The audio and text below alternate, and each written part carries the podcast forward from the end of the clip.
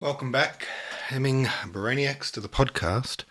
Talking about chapter 10.1. Who's, uh, sorry, what is this uh, Hellfire Club? As I said on the previous one, I've heard of this Hellfire Club from Stranger Things, which is the name of their Dungeons and Dragons clan, but I'm sure I didn't realize it was a reference to something else. And I'm curious to know what this thing is. Swim says here George is writing short stories that are eventually collected into The Untilled Field, 1903, a volume of short stories reminiscent of Ivan Turgenev's writing that focuses on drudgery of Irish rural life. I'm not mad at this passage. What's happening now, says Acoustic Eels, he's just writing random short stories mid book. Laugh out loud. No, says Swim. He's been writing stuff all along, plays, articles, etc. In this passage, he is describing writing the stories and why. Um, Acoustic Eels, good to see you again. Acoustic says, Hey all, I obviously fell off the wagon a month or two ago. Fell off the wagon. Uh, just couldn't get into it, and it was such a slog to read. Plus, I have been busy lately. In the back half of May, I should have some more free time. Should I try to catch up? Has it gotten good lately? I'll listen to the podcast tomorrow so I can hear what you all have to say. Well, there you go if you listen to yesterday's episode, you'll hear my suggestion. Um, but seeing as you're probably just going to listen to this one, I'll tell you the suggestion. Look, we're halfway through this book, and it's a long book. We've probably read, you know, 100,000 words or more, maybe at this point. Um, and they're really, for me at least, and I think Swim and Tech would probably agree, there really hasn't been much value in those 100,000 words, that 20 odd uh, hours of reading. Uh, enough that you can pretty reasonably say the next half of this book also will not offer any value. And that's real harsh to say, but let's just be honest, it's been a bad book. You could summarize what happens in each chapter probably in two or three sentences, and he seems to flesh that out to, you know, half hour or 40 minutes of reading, which you can summarize in, you know, less than 30 seconds. So it's really a time waste. And if you're fleshing it out, padding it out, extrapolating, and it's good, like there's value in that extrapolation, it's entertaining or whatever, or interesting or fun or engaging in some way, then there's value in those words. But there just isn't. It just makes it's just dilly dallying. It's waffling on. It's what's another good word for it? It's drivel, is what it is. It's a slog to read. There's no pleasure in it. There's no value in it. That's my opinion. Um, so my suggestion was, look, do we just get a summary of the remaining, you know, 20 chapters or however many are left? I'm not sure how many. And do one last episode where we summarize each chapter and call that a finished book in the full knowledge and full confidence that to expand out everything we've just summarized over 20 days would not add any value to any of our lives. Now, the downside to that, of course, is we are 99.5% of the way to the finish line of the Hemingway list. A five year plus journey at this point. And what a lasting stain it would be to say we got that far to the, the end and then we gave up, you know, that close to the end and gave up. And I know that would always sit in the back of my head. And that's a huge motivation to not do that idea. So we're thinking we're going to keep reading. As you can probably hear, Acoustic Eels, I'm on a treadmill at the moment. Uh, I don't know if you can hear, but I'm a little bit out of breath. That's my new thing. Look, I'm going to have to spend time every day finishing this book. I'm at least going to you know, burn some calories, which I need to do. My thoughts were, you know, once this project's finished, I'm going to swap out this daily habit of podcasting to something like exercising. I just need to, I need to, you know, just for my own health. So I thought, why not just start early? What the heck? So I apologize for the shortness of breath, but that's just how it's going to be. Uh, it's me being, you know, looking after myself, put myself first. Swim says regarding abandoning the reading of the book in favour of the summaries, I offer this analogy. When I lived in Boise, Idaho, I did the annual race to Robie Creek, a half marathon, 13.1 miles, self billed as the toughest half marathon in the Northwest. It was hard, yeah. Every year I always wanted to quit. The hardest was when I was five months pregnant, humble brag. I believe I was literally last that year. I didn't quit any of the races, and the feeling of accomplishment after each race has never left me. There's a link to a story about the race, Never Again, it's titled. Regardless of what you decide, and I'll slog reading to the very end. All right. Yeah, look, I feel you. And the analogy is perfect, and that's my motivation to keep reading. So at this point, I'm keeping reading. But what are we doing? Maybe my endeavor will be, and I've said this before, but just to read as much as possible per day so that there's the minimum amount of days left on this commitment. Of course, now I'm doing it on the treadmill, and because I'm, you know, huffing and puffing, my reading pace is uh, slower. So, whatever. Look, let's just keep reading. I think that's the best thing to do. Just keep reading. So here we go. And for two long summers we drove and walked through these neighbourhoods, coming one day upon a picturesque farmhouse, and wondering who the folk might be that lived within walls as strong as a fortress. We wandered round the house, looking into the great areas. The farmer introduced us to his daughter, a pretty red headed girl, about twenty, who said they were just going to sit down to tea, and would we join them? Among other things, they spoke of a cousin from America who was coming to Ireland for a rest. He'd been all through Cuba, reporting the war for the American papers.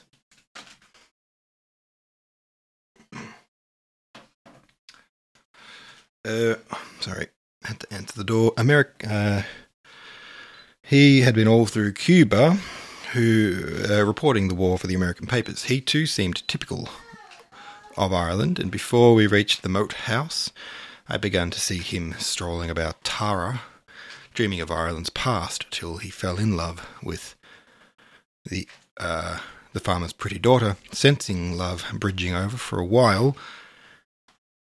intellectual differences. And this story seeming to rem- me representative of Irish life, I decided to include it in the collection, though in length it did not correspond with the others.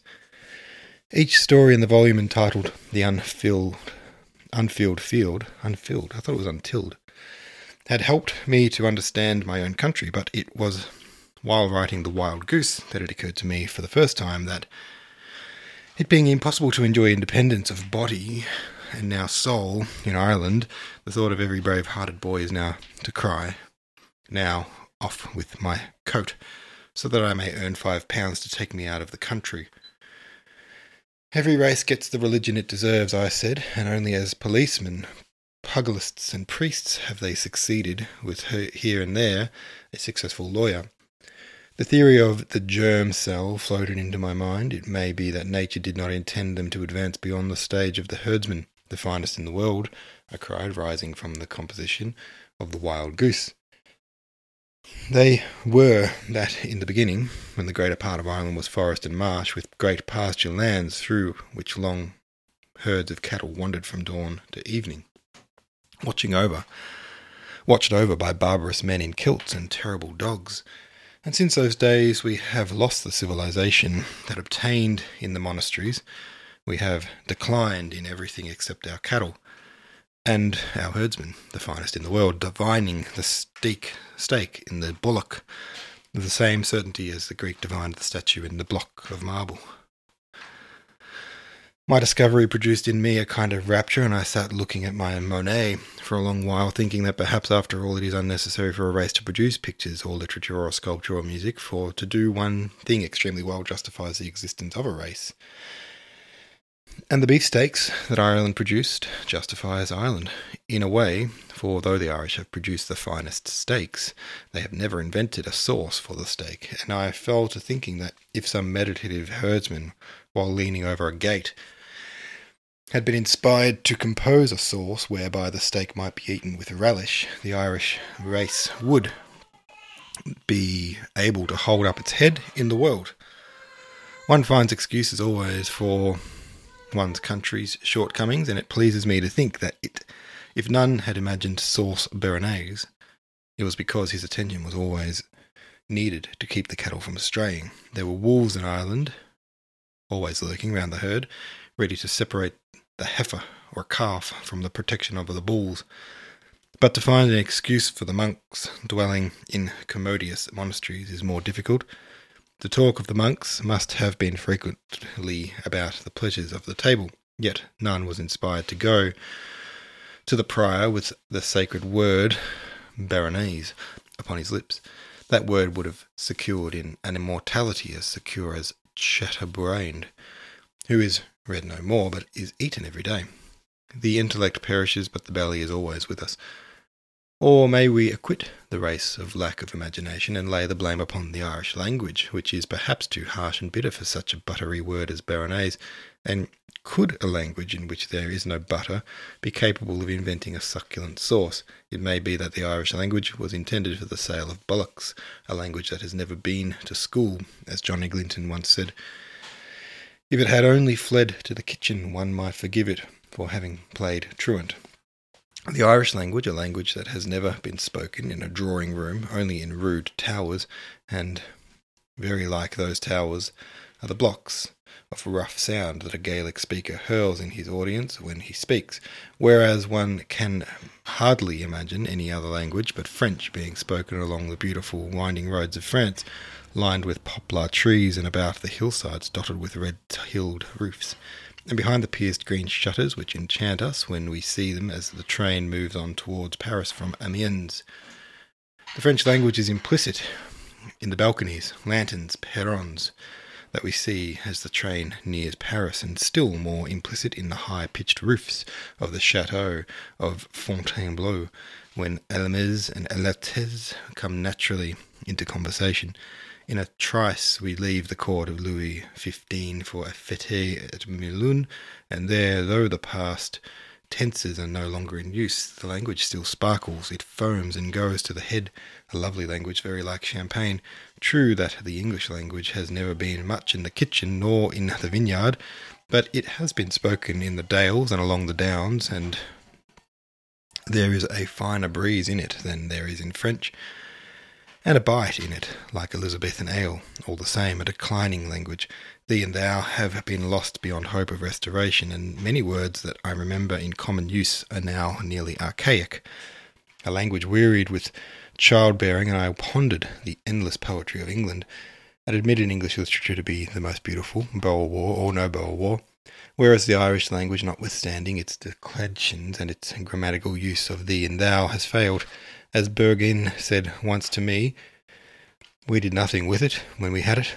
By this did he mean that the Irish race was never destined to rise above the herdsman, and if he did his instinctive judgment is important, it shows that we now we know ourselves. We said, we see, I cried, the rump steak in the animal as clearly as the Greek saw the statue in the marble, and the epigram pleased me so much that I felt I must go out at once to collogue with somebody. But it was eleven o'clock, and no one is available at that hour but dear Edward. A few hundred yards are as nothing to one with a passion for literary conversation, and away I went down Ely Place, across Merrion Row, through Merrion Street, and as soon as the cross the corner of Clare Street was turned, I began to look out for the light above the tobacconist's shop. The light was there. My heart was as faint as a lover's, and the serenade which I used to beguile him down from his books rose to my lips. He will only answer to this one, or to a motive from the ring, and it is necessary to whistle very loudly, for the trams make a great deal of noise, and Edward sometimes dozes on the sofa. On the other side is a public house, and the serenading of Edward draws comments from the toppers as they go away, wiping their mouths. One has to choose a quiet moment between the trams, and when the serenade has been whistled twice, the light of Edward's candle appears coming very slowly down the stairs, and there he is in the doorway, if anything larger than life, in the voluminous grey trousers, and over his shoulders a buff jacket which he wears in the evening. Two short flights of stairs, and we are in his room. It never changes, the same litter from day to day, from year to year, the same old broken mahogany furniture, the same musty wallpaper, dusty manuscripts lying about it in heaps, and many dusty books.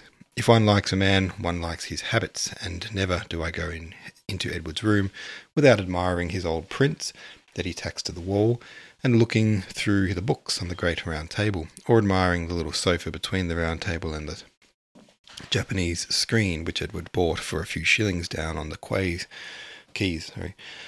A torn, dusty, ragged screen, but serviceable enough. It keeps out the draught, and Edward is especially susceptible to draughts. The very slightest will give him a cold. Between the folds of the screen we find a small harmonium of about three octaves, and on it a score of palestrina. As well might one try to play the mass upon a flute, and one can only think that it serves to give the keynote to a choir boy, and on the table is a candlestick made out of white tin, designed probably for Edward himself, for it holds four candles. He prefers candles for reading, but he snuffs them when I enter, and lights the gas, offers me a cigar, refills his churchwarden, and closes his book. What book are you reading, Edward? I'm reading Ruskin's Modern Painters, but it is very long and rather prosy, and the fifth volume is inexpressibly tedious. It doesn't seem to me that I shall ever get through it. But if it doesn't interest you, why do you read it? Oh, I don't like to leave a book. You prefer reading a tiresome book to my conversation? But you live so far away. How far, Edward? Five hundred yards? And after dinner, I like to get home to my pipe. You see, I'm at business all day. I've business relations with a great number of people. Our lives aren't the same, and I assure you that in the evening a quiet hour is a luxury to me. But how can you find business to do all day? There is Mass in the morning and the Angelus at twelve. I know what all that kind of talk is worth, and Edward puffed sullenly at his churchwarden while I assured him that I was thinking of his play. all this public business, I said, leaves very little time for your work. In the afternoon between four and seven, I get a couple of hours. Yesterday I had a run. I got off 30 lines, but today I'm stuck again and shall have to invent something to get one of the characters off the stage naturally. You see, I'm still in a pencil stage. In about two years, I shall be in ink. And then I'll give you the play to read. As my help would not be needed for the next two years, it seemed that to me that I might speak of the wild goose, and Ed would listen to giving his whole mind to the story. But why, he asked, should Ned Carmody object to his wife suckling her baby? He fears that it might spoil her figure. Is that so? I didn't know. And he puffed at the pipe in silence. But do you think Ned Carmody would bother? You think it introduces a streak of Sir Frederick Leighton, but who can say that an aesthetic aspiration may not break out even in Celt, who is but a herdsman, the finest in the world, and I launched my epigram. But it met with no response. Edward's face deepened into monumental solemnity, and I understood that the proposition that the Irish race was not destined to rise above the herdsman was too disagreeable to be entertained. Shutting our eyes to facts will not change the facts. In the eighth and ninth centuries, the decline of art was coincident with the union of the Irish Church with Rome. Till then, Ireland was a Protestant country. A Protestant country, St. Patrick, a Protestant. Protestant in the sense that he merely preached Christianity and the Irish Church was Protestant up to the 11th or 12th century. I don't know the exact date. I crossed the room to get myself another cigar and returned muttering something about a peasant people that had never risen out of the vague emotions of the clan. We were talking about a very interesting question that as soon as the Irish Church became united to Rome, art declined in Ireland. That isn't a matter of opinion, but of fact. Edward spoke of the penal laws, but the penal laws are not hereditary, like syphilis. And Father Tom admits that Irish Catholics have written very little. Edward was curious to hear if I still went for bicycle rides in the country with Father Tom and smoked cigarettes with him in his bedroom. What can it matter how intimate my relations may or may not be with Father Tom? We all are talking now on a serious subject, Edward.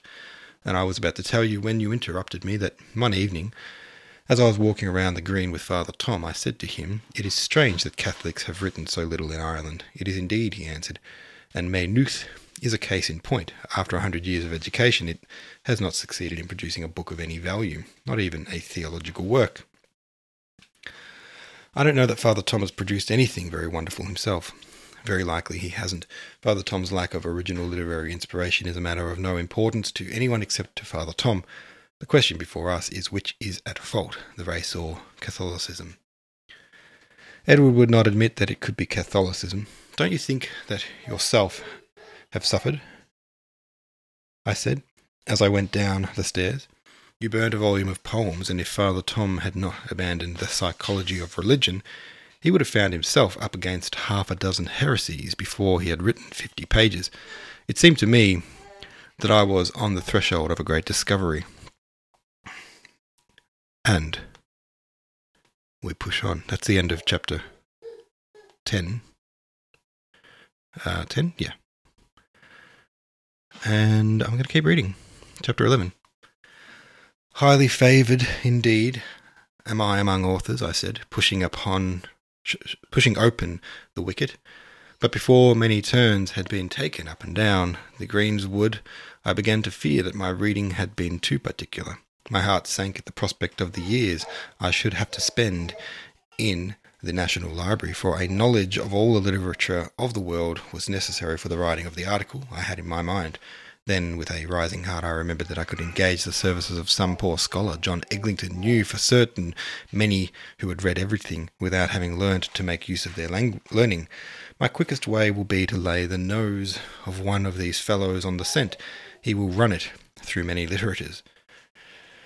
And with the results of his reading before me, I shall be able to deal Catholicism such a blow as has not been dealt since the Reformation.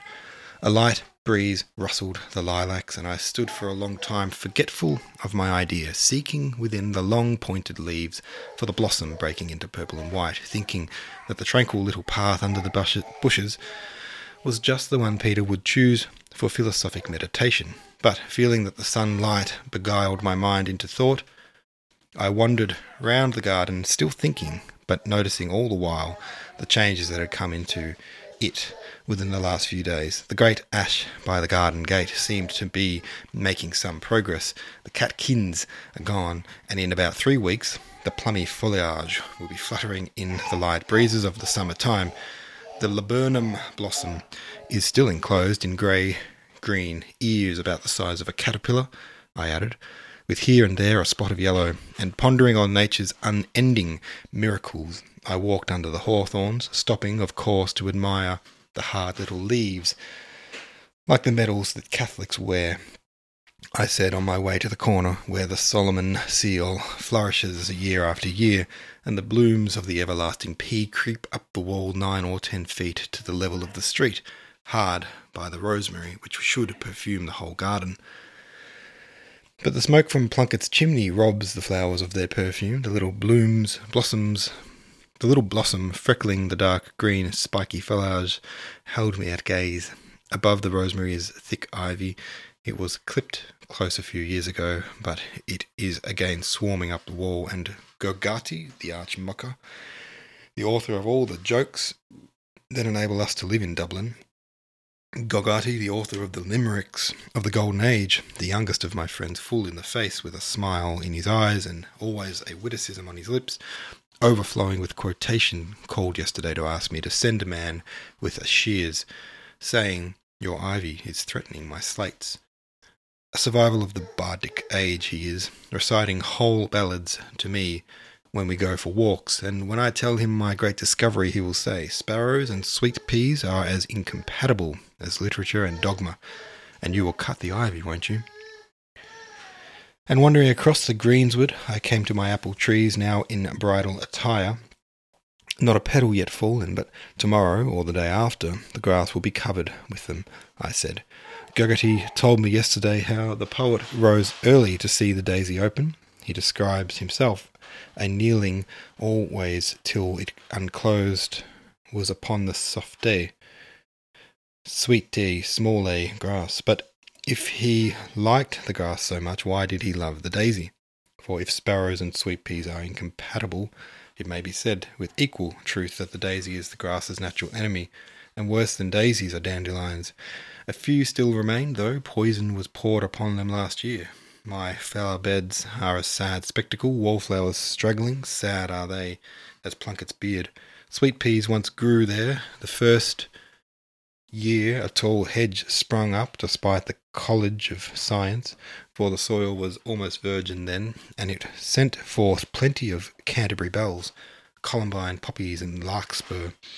But year by year my Flowers have died, and the garden will now grow only a few lilies and pinks, carnations, larkspur, poppies.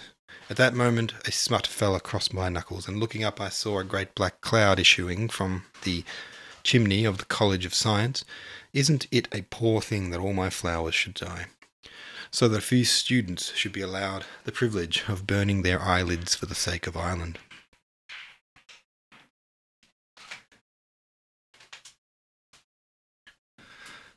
My garden is but a rood, and the only beauty it can boast is of is its grass and apple trees.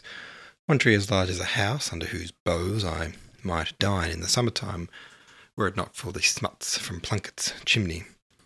One of its great boughs is dying, and will have to be cut away, lest it should poison the rest of my tree. My garden is but a rood, and following the walk around the garden, the square of glad grass, I am back again in a few minutes, admiring tall bushes flourishing over the high wall, and as if to greet me, the robin sings a little roundelay that he utters all the year, a saucy little bird that will take bread from my hand in winter.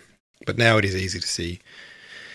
He is thinking of his mate, whose nest is in the great tangle of traveller's joy that covers the southern wall, somewhere near the bush where a thrust is sitting on her eggs. Not so bold a bird as the robin, my curiosity, last year drove her from her eggs, and it will be well for me to walk the other way. Now, which will my countrymen choose, literature or dogma? It is difficult to think in a garden where amorous birds are going hither and thither, so amorous that one cannot be interested in them. If one had to think about books, one would choose to think of Gogarty's extravagances or Gogarty's remembrances of the poets, and these would be especially pleasant while a blackbird is singing the same rich lay that he sang by a lake's edge a thousand years ago. A blackbird delighted the hermits of old time, those that were poets, and we are grateful to one for having recorded this pleasure in the bird's song, and for the adjective that defines it, and the Kuno who discovered the old Irish poem and translated it. My garden is an enchantment in the spring, and I sit bewitched by the sunlight and by my idea. A man of letters goes into the garden with an idea. He and his idea spend happy days under apple boughs in the sun. He plays with his ideas as a mother with her child, chasing it about the lilac bushes. Sometimes the child cries with rage, and the mother cannot pacify her baby, but however naughty her baby may be, she never wearies. Her patience is endless, and the patience of a man of letters is endless too. His idea becomes unmanageable, but he does not weary of it, and then his idea grows up, just like the child, passing from blue smock and sash into knickerbockers, in other words, into typewriting, and as every mother looks back upon the days of smocks and sashes, we authors look back upon the days when our ideas were mediate, meditated in a garden, within hearing of amorous sparrows in the ivy, the soft coo, for it is nearly a nest, the shrill of the starling, and the reiterated little rigmarole of the chaffinch. The swallows arrive in Dublin in the middle of May. They fly over my garden in June evenings, and I continue to think of them coming hither and thither over the sea like my thoughts, I said, and while listening to the breeze in the apple boughs, my thoughts drift unconsciously across the centuries of the beginning of Christian literature. It began, well, I said, with the confessions of that most sympathetic of saints, Augustine, who was not all theology, but began his life and began it well in free thought and free love. His mistress and his illegitimate child endear him to us. And the music of his prose, those beautiful pages where he and Monica, his mother, stand by a window overlooking the Tiber. We are all spirit while we read the flight of his soul in Monica's Godward, each sentence lifting them a little higher, till he and she seem to dissolve before our eyes in white rapture. I have read that Augustine owed something of the ecstasy of his style to the Alexandrian mystics, and this is not unlikely, for he came from Africa and saw the end of paganism and the beginning of Christianity. He was Julian's contemporary, a thing which never struck anybody before. Augustine and Julian, how wonderful! Landor should have thought of the learned twain as a subject for dialogue, or Shakespeare might have taken Julian for hero. The ascetic emperor was a subject for him. But I am thinking casually. Shakespeare could not have done much with Julian, so perhaps it is well that one day The sudden interruption of his secretary, Ben Jonson, jerked his thoughts away from Julian, leaving the Emperor for Ibsen, two rather clumsy dramas, Emperor and Galilean, containing, however, many splendid scenes, but there was more in Julian than the bleak Norwegian could understand.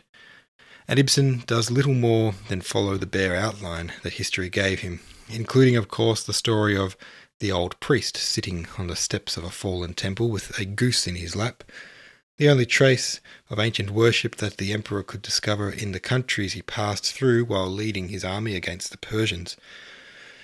Were Gogarty here, he would tell me the verses in which Swinburne includes the emperor's last words. Unable to remember them, I loiter, amused by the paraphrase of the lines from the hymn of Proserpine that the circumstance of the moment had put into my head. Thou hast conquered, O pale Galileo. The world has moved on since thy death. We cared hardly twopence for Leo, and on Pierce we waste not our breath. The last line is weak, I said, so weak that I must ask Gogarty to alter it. But I like the world has moved on since thy death. I should like Ibsen's Julian better if some reason for the Emperor's opposition to the Christianity were given. A mere caprice for the ancient's divinity is not enough for a philosopher who might have foreseen the Middle Ages. A vision for him would have been a procession of monks, and over against them the light of the Renaissance beginning among the Tuscan hills. I should like him to have foreseen Borgia. But which would he have liked Alexander or Caesar? Neither. Their paganism was not at all of the kind that appealed to Julian, and the revival of Christianity with Luther at its head would have shocked him more than the gross materialism into which he it had declined. He would have hated the Christian monk who said that every man likes a wife with rosy cheeks and white legs, which is true of every man except Julian, who chose for wife, wife one whose age might be pleaded for his abstinence from her bed. Julian is one of nature's perversities. None but nature herself would have thought of setting up an ascetic mystic to oppose Christianity, a real believer. For he prayed at the ancient shrines, looking on the gods not merely as symbols, but, like many of his predecessors, but as divine entities. But after his death, the belief, nourished like a grain of mustard seed, that the secret of life and death had been discovered in a monastery, and men no longer went to the acad- academies of arts, but into the wilderness to interpret the fable according to their temperaments. Christianity was soon split up into sects, all of variance one with the other. Texts which could not be explained by common sense were disputed by the theologians, till the founding of a town became less important than the meaning of a text. That one, he knew, her not till she had brought forth her firstborn son, was the cause of much perplexity and comment, the opinions of the theologians being divided, many going further than the strict letter of the text, averring that nothing had ever happened under the kilt of Galilee before or after the birth of the Saviour, Joseph being a virgin even as Mary, and battles were fought, and many slain because men could not agree about the meaning of the word filuk, the world went clean mad about the new god just came over from Asia. Gods had been coming for some 700 years. The first, or one of the first, was Mithras, and he had obtained a very considerable following. None can say why he failed to capture Europe. He brought the Trinity with him, I think, certainly the sacraments, but he forgot the pathetic story of the Passion. Mark wrote it well, and his excellent narrative turned the scale. Mithras was many hundred years before Jesus, and he was succeeded by Dash. My scholar would come in useful here. He would furnish me with lists of gods, whereas the only names that come up in my mind at the moment are Adonis, Cybele, Attis, Isis, Serapis. But there are many more. Christian heresies came like locusts from the desert. Arians, Nestorians, Donatists, Manichaeans, a century or a century and a half later, the Mohammedans poured out of Arabia crying Allah, Allah, and round Persia and Asia Minor, fighting their way along the north of Africa, crossing the straits into Spain, getting through the Pyrenees and the south of France as far as Tours. The French seem to have been especially created to save us from Asiatics. They defeated Attila, and at Chalons, two hundred years before, his god would have plagued us with theology. he was plain Mr. Booty. But if it had not been for the defeat of the Arabs at Tours, we might all have been Mohammedans, and the question arises whether the succeeding centuries would have been crueler under Allah than they were under Jesus. The Middle Ages were the cruelest of all the centuries, and the most ignorant. It would be difficult to choose between Byzantine mosaics and arabesques. Literature disappeared after the death of Augustine. Catholicism claims the cathedrals. The claim is a valid one, and it claims Dante, born in 1265, the great anti cleric. He who walks before men's eyes like a figure risen from a medieval tomb, pedantic, cruel, unclean like the Middle Ages, venting his hatred on popes, cardinals, bishops, priests, and on his own countrymen, hating them with the hatred of his own Asiatic god. But Dante is likewise the tremulous lover. There is the poet of the Vita Nuova and the poet of the Divine Comedy. Landor reveals both to us. The first in a love scene in a garden between Dante and Beatrice. The lovers have wandered from some fate in progress in the garden itself or in an adjacent house to some quiet marble seat shaded by myrtles. And in the dialogue, we see Dante, pale and tremulous with passion, and Beatrice admonishing him with grave eyes and the wisdom of the seraphic doctor whom Dante met in the paradise. One thinks of Tristan, the second act, when Beatrice begs her lover not to take her hand violently. She recognizes him as her heir to all eternity and her own mission to inspire him to write the poem which will outlast all other poems and make them and their love wander forever among the generations, not in this dialogue but in another. Landor sets Petrarch and Boc- Boccaccio discoursing on their great contemporary. Petrarch only saw Dante once, Boccaccio never saw him, but they talk about him as a contemporary. Landor does not seek to differentiate between Boccaccio's criticism of Dante and Petrarch's. Ideas are impersonal, and every wise remark about Dante might have been uttered by either speaker. But would Petrarch have accepted the statement that less than a twentieth part of the Divine Comedy is good, as representing his own opinions, and will Boccaccio admit that he loved the Divine Comedy merely because it brought himself happier dreams?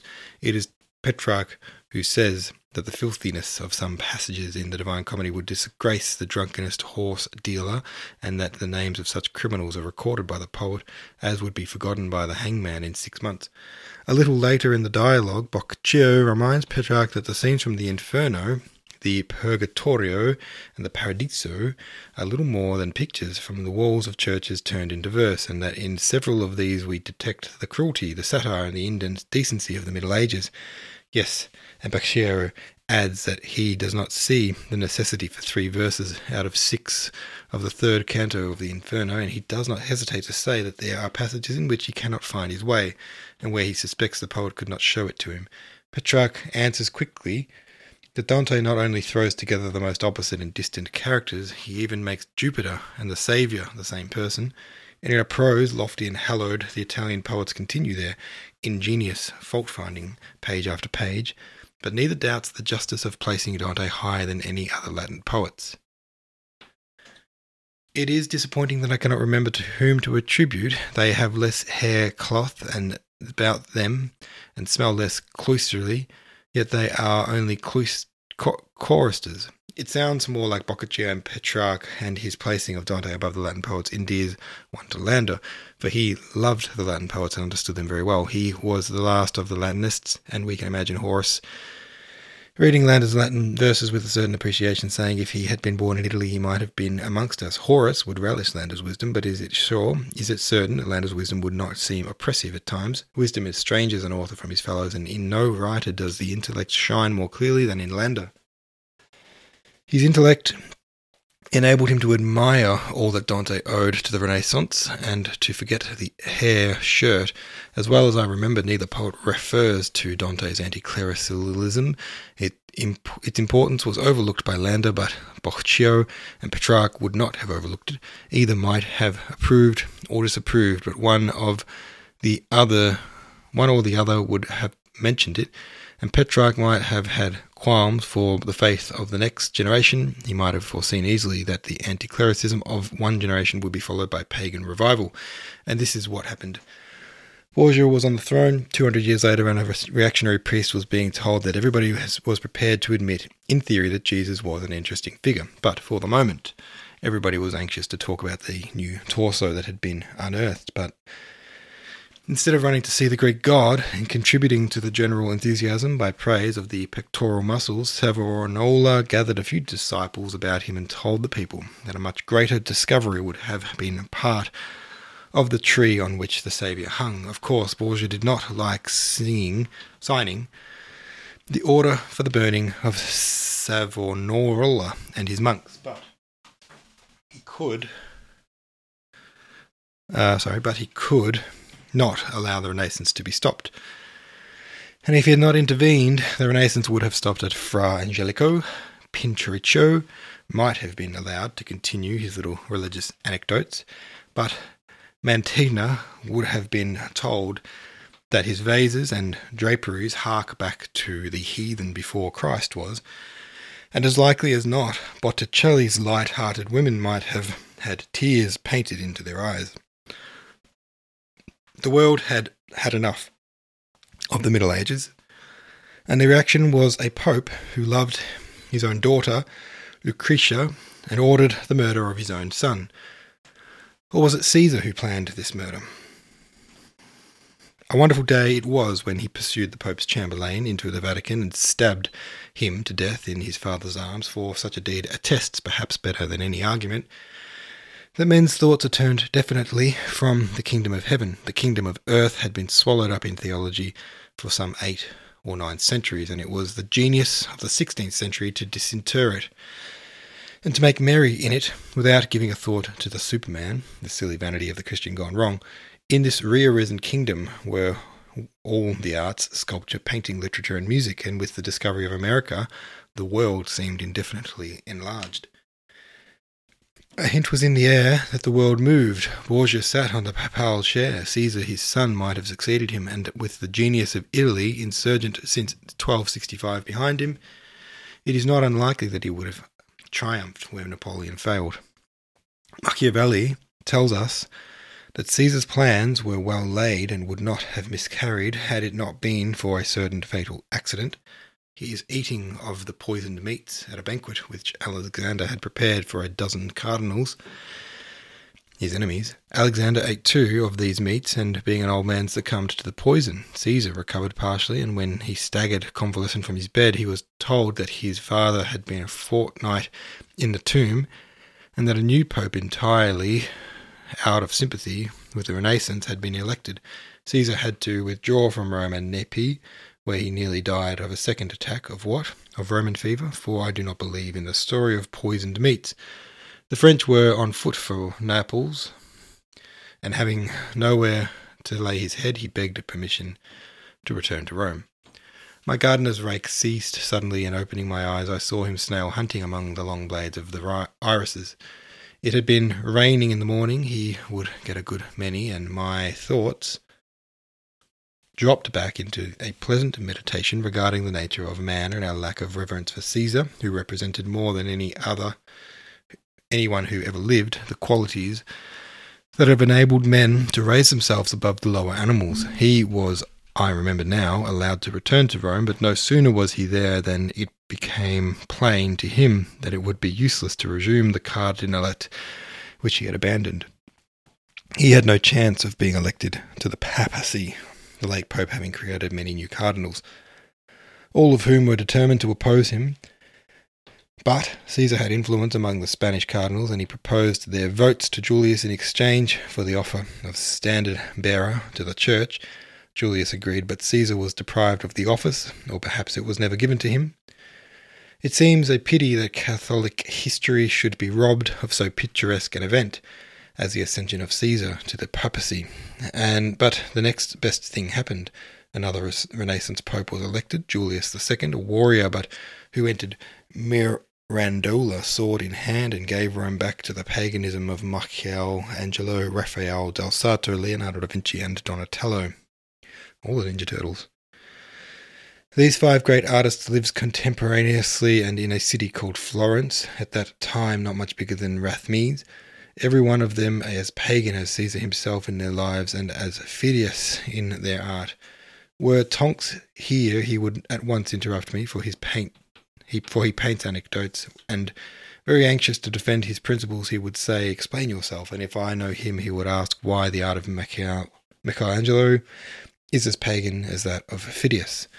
My answer would be that the Last Judgment is not an anecdote, but merely a pretext for drawing, and that Michelangelo chose it for the same reason as Phidias chose Olympus, because it gave him an opportunity to, uh, for, of exhibiting man in all his attributes and perfections. In the Holy Family, Raphael discovers a like opportunity, and to make the Fornarina seem more beautiful, he placed a child in her arms and another against her knees. Leonardo was not less a pagan than Raphael. It was pagan mysticism that inspired Our Lady of the Rocks and Saint Anne, and these pictures would certainly have been admired by the apostate. Thou hast not conquered Galilean, he would have cried out when he raised his eyes to the great temple that Michelangelo was building for the glory of the Roman Emperor. He would have believed in Tetzel, who went along the road shaking his money box, crying as your money falls into my till, you, your soul will jump out of hell. For he attached great importance to medals and amulets. But on meeting Luther, he would have said, Why, this is Christianity over again. St. Paul re arisen. Julian hated St. Paul and wrote confuting his doctrines and he would have written against Luther, who, ever since his visit to Rome, had been translating the scriptures and praying that grace might be given to Rome and to regain her lost Christianity, the very Christianity that Julian had striven against in the fourth, fourth century. A democratic Christianity without a hierarchy, without external forms, in the heart dear to Luther, whose teaching was that, since Christ died on the cross to save our souls, and left the gospel for our guidance. It may be assumed that he left one that could be comprehended by everybody, assumed that he left one, oh, sorry, otherwise he had died in vain. And everybody wondered why he had not understood before that Christianity is a personal thing given into every man's own keeping, whereby he may save his own soul or lose it. The priest came comes between me and Christ, was the universal cry in North Germany. England followed Germany, and the spirit of the Reformation swept through Sweden, Norway, Holland, France. Their eldest daughter of the church nearly went over to Protestantism, Henry the uh, Ninth, declaring that he would become a Catholic for the sake of Paris. The papacy was in tragic times, two thirds of Europe had slipped away from her, and to save the third that remained, a council assembled at Trent. The shell has been cracked, and we are at the kernel of the argument that hitherto everybody had gone his own way and thought very much as he pleased. But at Trent, the Church drew a circle about faith and morals, forbidding speculation on the meaning of life, and that the conduct of life and arranging the Catholic's journey from the cradle to the grave as carefully as one any tour planned by that excellent firm, Messrs. Cook and Sons, he who puts himself in the hands of this firm does not waste time inquiring out the departure and the arrival of trains and steamboats. Edward knows that if he goes to confession, his sins will be forgiven him. That if he misses Mass, he is guilty of mortal sin. If he loses his temper, of venial sin. If he didn't believe these things, he wouldn't be a Catholic. So there we are. And all this is as simple as Columbia's egg. But how strange that nobody should have seen before that Catholicism is an intellectual desert. And there you go, that's the end of chapter 11.